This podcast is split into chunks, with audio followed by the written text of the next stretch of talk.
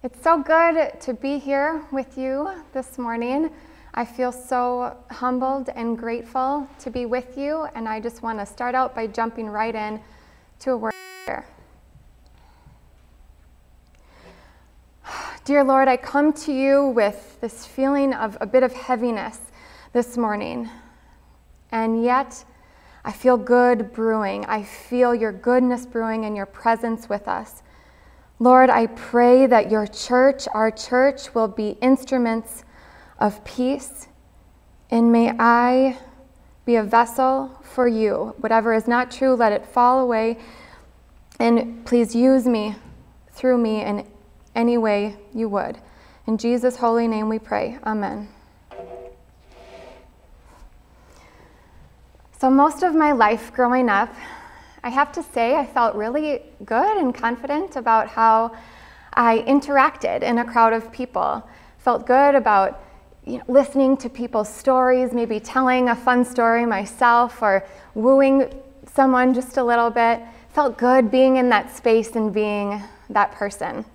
As I became a mom in my early 20s, it was as if, honestly, with each child that I birthed, I birthed a little piece of myself as well a piece of my brain to be exact. I think it was actually Pastor Mary who first articulated for me that when I'm out in a social, social situation, it's kind of as if I've got a quarter of my brain over here, another over there, and yet another somewhere over there. And so now with you know three kids and a puppy, I, you could say I've got about an eighth of a brain that I'm working with in any given social situation.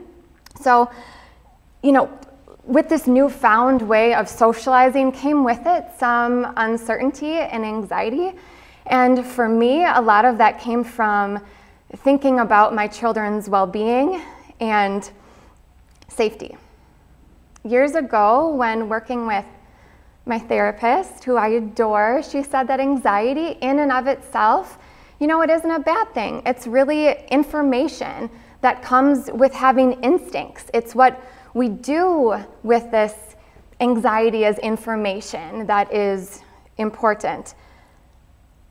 But for me, and especially in those early days of being a mom, it was almost as if this information on how to keep my kids safe, at times it just felt like it swallowed me whole. And with all of the lack of sleep and this compounding information, I soon became someone that I no longer recognized. This began an unraveling in me, you could say, and changed how I began to view myself. I was in pain, and my prayerfulness, attentiveness to God, my MOPS group that I loved and got so much good from, and my Facebook posting for connection, it just wasn't cutting it. At times, at one time in particular that I remember, I was in such mental anguish. I just remember yelling out to God, How could you let your daughter hurt like this? And sincerely, in that moment, just had this image of God swooping under my arms and planting my feet on a solid rock with just views of green and lavender. As funny as that may sound. Sometime later, I was together with my family and my brother, who is a loved Bible teacher at a nearby high school and well studied in the Bible and especially the Old Testament, he happened to be the last one to leave that night.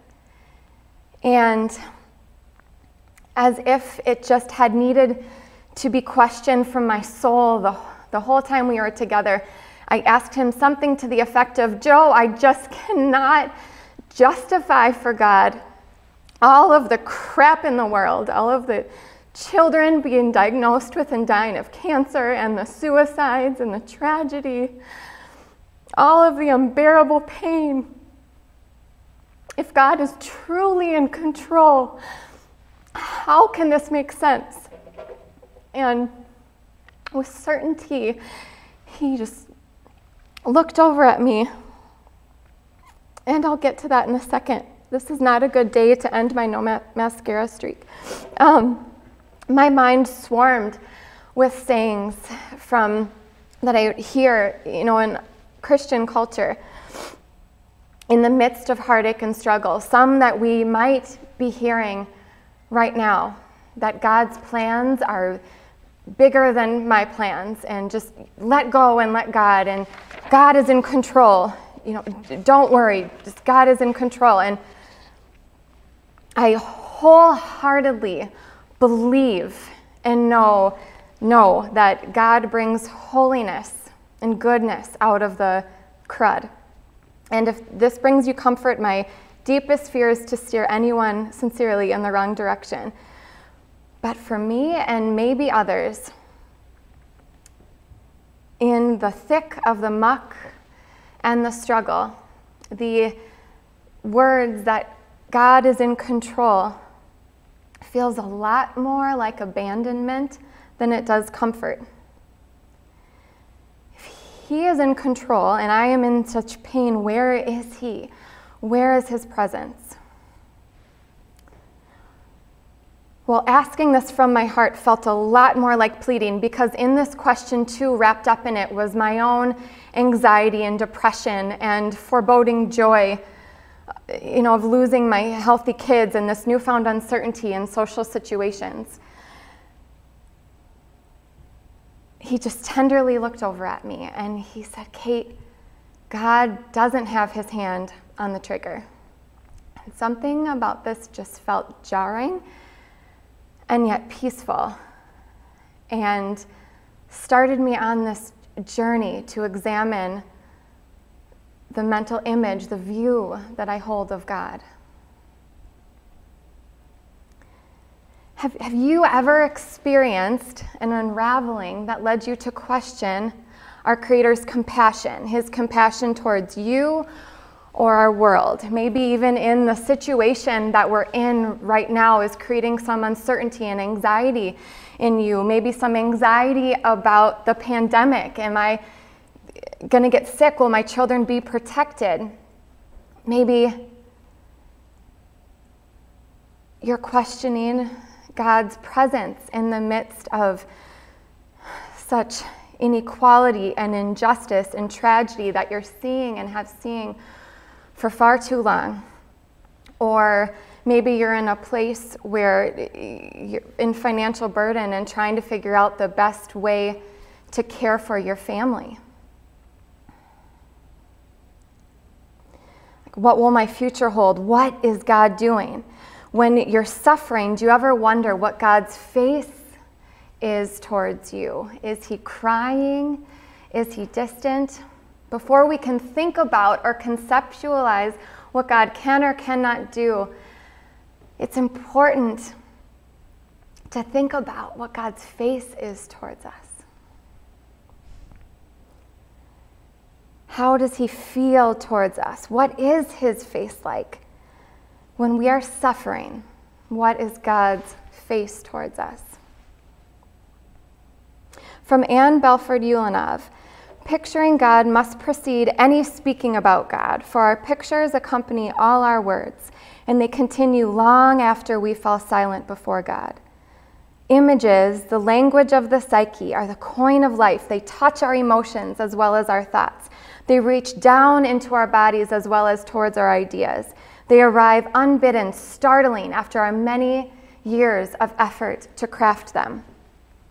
Also, according to the book, The God Shaped Brain, there is mounting neurological evidence that a person's mental representation of God significantly affects their quality of life, for better or for worse. For example, it's a neurological fact that people who have a loving mental representation of God tend to have a greater capacity to think objectively about controversial matters and to make rational decisions than do people who have a threatening mental representation of God. So, the story we tell ourselves begins with these sensations and feelings and images, and those merge into thought or word. So, while it is imperative to know what we believe, have conviction, and memorize scripture, it is equally vital to think about the mental image we hold of God. From the book Cross Vision, it is entirely possible and common to have sound beliefs about God, while all the while having horrendous mental representations about God. So, let's start here. What do you think of when you think of your best friend or your spouse? And or your spouse, maybe one and the same. I imagine you are not mentally reciting information about that person. They grew up here, they live there, they look like this, but rather you're getting this vivid image of what they look like in your mind. And if in your mind you're thinking about them doing something loving towards you, that will evoke feelings of goodness and love. And the reverse is true as well. Memories often begin as these images in our mind. It becomes not just the memory we recall, but this vivid imagery that takes effect on our mind and emotion. So, what does God look like? I imagine that we've pieced together what God looks like in our mind through a little more passively, maybe through Bible stories we've heard growing up, or our culture, or artwork that we've seen. What does God look like? Hebrews 1 1 through 3, the scripture that we heard in the beginning says, In the past, God spoke to our ancestors through the prophets at many times and in various ways. But in these last days, he has spoken to us by his Son, whom he appointed heir of all things, and through whom also he made the universe. The Son is the radiance of God's glory and the exact representation of his being, sustaining all things by his powerful word. Okay, I'm going to lift this up a little bit. um, the phrase exact representation carries with it the connotation of a wax seal that has been impressed with a stamp. So think the sign of a royal signature sealing a document in the ancient times. The imprint in the wax is the exact representation of the stamp. So, similarly, Jesus, every nook and cranny is the exact representation of our Father in heaven. Jesus' inner life is this exact representation of God.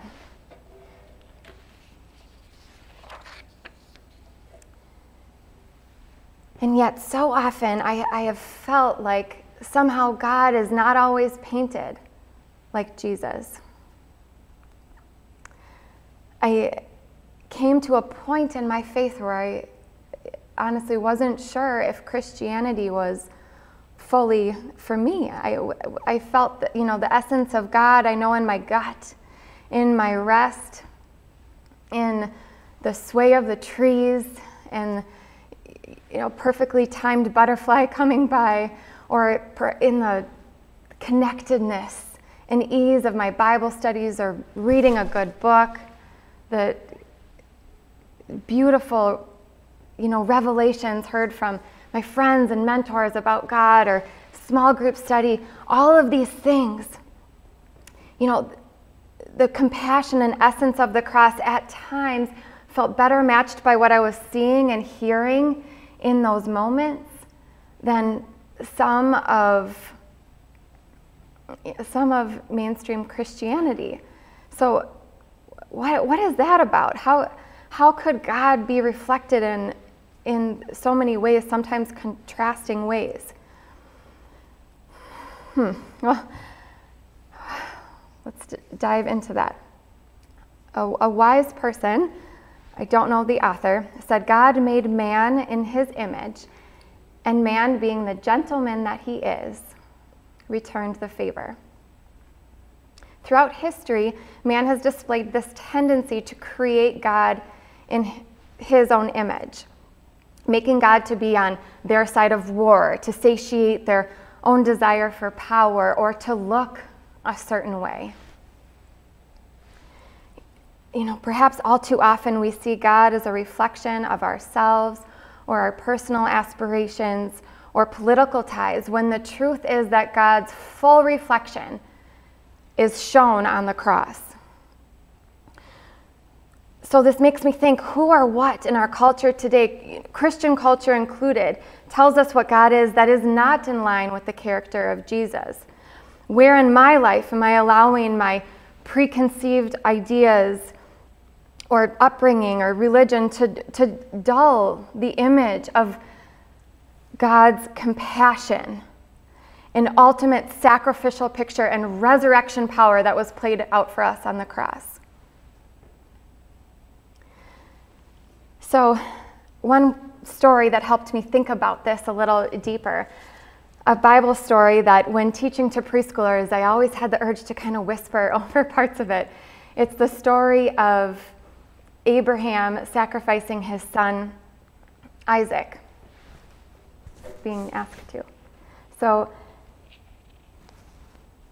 there was something about this story that made me feel this disconnect between the character of Jesus that I'm supposed to see in all of God, right? They're one and the same. There felt like this contrast.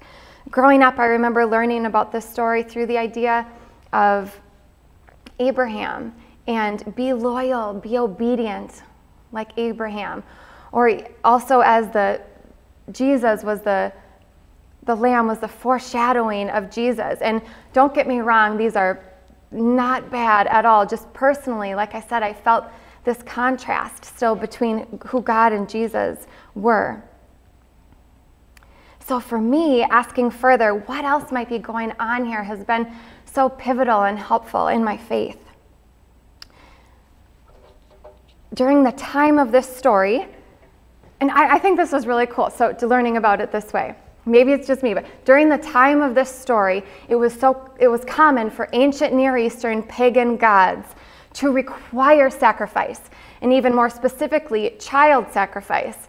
And it was the ultimate sign of loyalty to sacrifice your firstborn child. What if this story is somehow less about the revealing of Abraham's character and more about the revealing of God's true identity? What if somehow, you know, in this story, God is momentarily taking on these fearful projections and ideas of who Abraham feared God might be.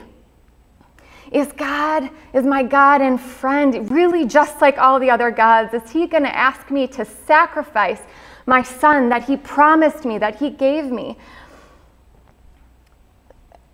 What if, in order to get close to him, he took on these projections sacrificially and momentarily to free him from those projections and fears in order to bring him to a place he longed for him to be a place of closeness and freedom and love, and one that clearly reflects the image of Jesus on the cross.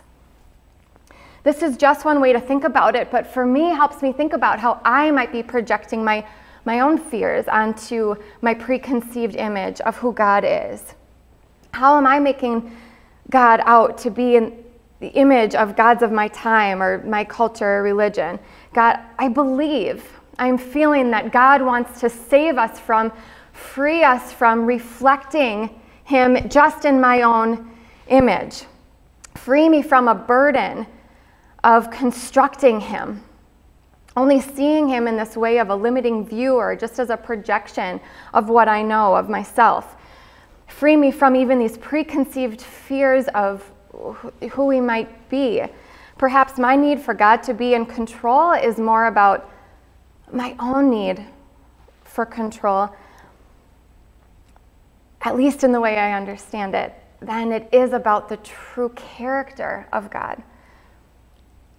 My God and friend wants to free me from the burden of only seeing Him in a reflected image of what I know right now and allow me to bask in the goodness of my Creator and let that goodness reflect onto me and off of me onto others and off of others and back onto me, onto us. A passage that has helped me think in a different way about my default way of thinking about God comes from Psalm 131. The psalm compares God to a nursing mother and us to the quietness and contentment of a weaned child. Child with my head on God's chest, not getting what I want and yet content. What happens when we hear God described in, in the feminine? Imagining and seeing God with feminine aspects, thinking of God as my mother and that she cares for me as her own child. You know, we know God is not a man or a woman. We know that language fails us, and yet we keep trying, you know, to grasp and learn about God's goodness in its entirety.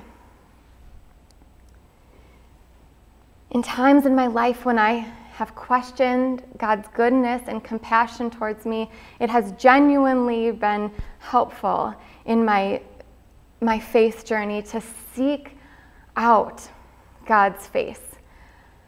I hope and pray that we can seek God's face in any time of trouble and feel and soak up God's presence.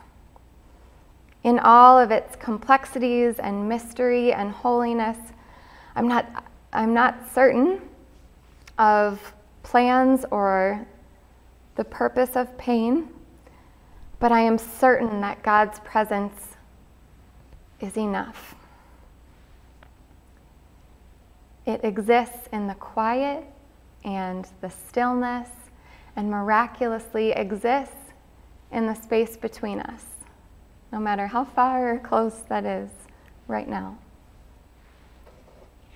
So when my eight year old Caleb was two, I was basically wrestling him to, I don't remember if it was to brush his teeth or to get in the bath, but he was throwing his head from side to side and all of a sudden just stopped and looked in my eyes. And Caleb said, Mama, I see Caleb in your eyes. And I was just like, oh, of course, honey. And then realized, because I could see it too, that he saw his own reflection in my eyes. This has happened with my other two recently as well. They all of a sudden are caught by their reflection in my eyes and they just pause and wonder for a bit. And I don't think it's a coincidence that God designed our eyes to reflect in this way. This can happen with God too. When we look into her eyes of love for us, we get a clearer vision of who we are. We are God's beloveds. God loves us. We are adored by our Creator. We see our own reflection reflected back to us in the loving gaze of our God from 1 Corinthians 13:12. For now we see only our reflection as in a mirror, but then face to face. Now I know in part, but then I will know fully as I am fully known. The more fully I am known by God, as God's beloved, loved child, somehow the more clear I can see God's face.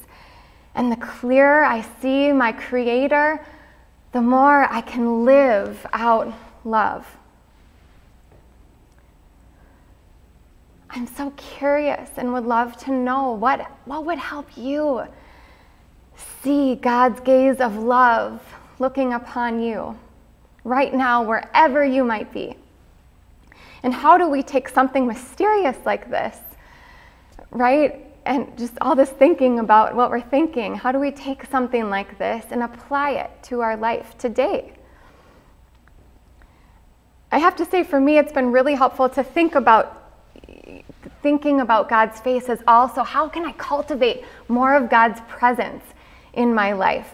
I like to think about time when I can take in God's presence and time when I can intentionally connect with others in God's presence. I absolutely love centering prayer and it's a lot like meditation, um, but for me, it's a, it's a little different. For me, it is a great reminder of I am not my thoughts. I am not all these ideas moving through my mind on a feed, right? I, God's, my soul and God's presence exists beyond that. If that's something that you're interested in learning about, shoot me an email. Somehow I'll get my email to you, and I would love to talk to you about God anytime. I love just, that's my favorite thing. Or I will connect you with someone that knows more about it than I do. But today, as our main takeaway, I would love to think about face to face time? How can we intentionally have face to face time with the ones that we're with? My favorite parenting philosophy from Positive Parenting Solutions, okay, is I absolutely love it. I don't always do it, but I love it. Is this idea of having 10 minutes every day, twice a day with each kid. It kind of sounds easy, but it's surprisingly impossible. Um, and it's the idea that every kid has a certain amount of love and control or power that they they need to reach every day. They have these two buckets and they will fill them up whether it be in positive or negative ways. So the idea is that we meet those needs with this intentional undistracted. They can feel if I'm thinking about something else and they can feel if I see if I'm quickly scrolling through my phone undistracted, intentional, face to face time. And I just so feel that as a child of God, I need that too. And yet, God is spirit, and I can't literally look into the eyes of my Creator. So, how can I do that? We, we know that we are each made in the image of God, and I am called to be an ambassador for Jesus. So I have to throw out another quote, of course, from a musical. Les Mis, there's a line in there that I just love. They say, To love someone is to see the face of God. To love someone is to see the face of God. When I choose to love the one that I'm with, I get the opportunity to get a glimpse of my Creator. Now, I don't get to see my Creator in its entirety until after this life. So there's something that feels holy and sacred about seeking and seeing Jesus as much as I can with the ones that I'm with. Something about that feels like blurring the lines of heaven and earth, and that feels like a, just a life worth living. May the Lord bless you and keep you. May his face shine upon you and be gracious to you. The Lord lift up his countenance, his loving gaze toward you, upon you, and give you peace. Amen.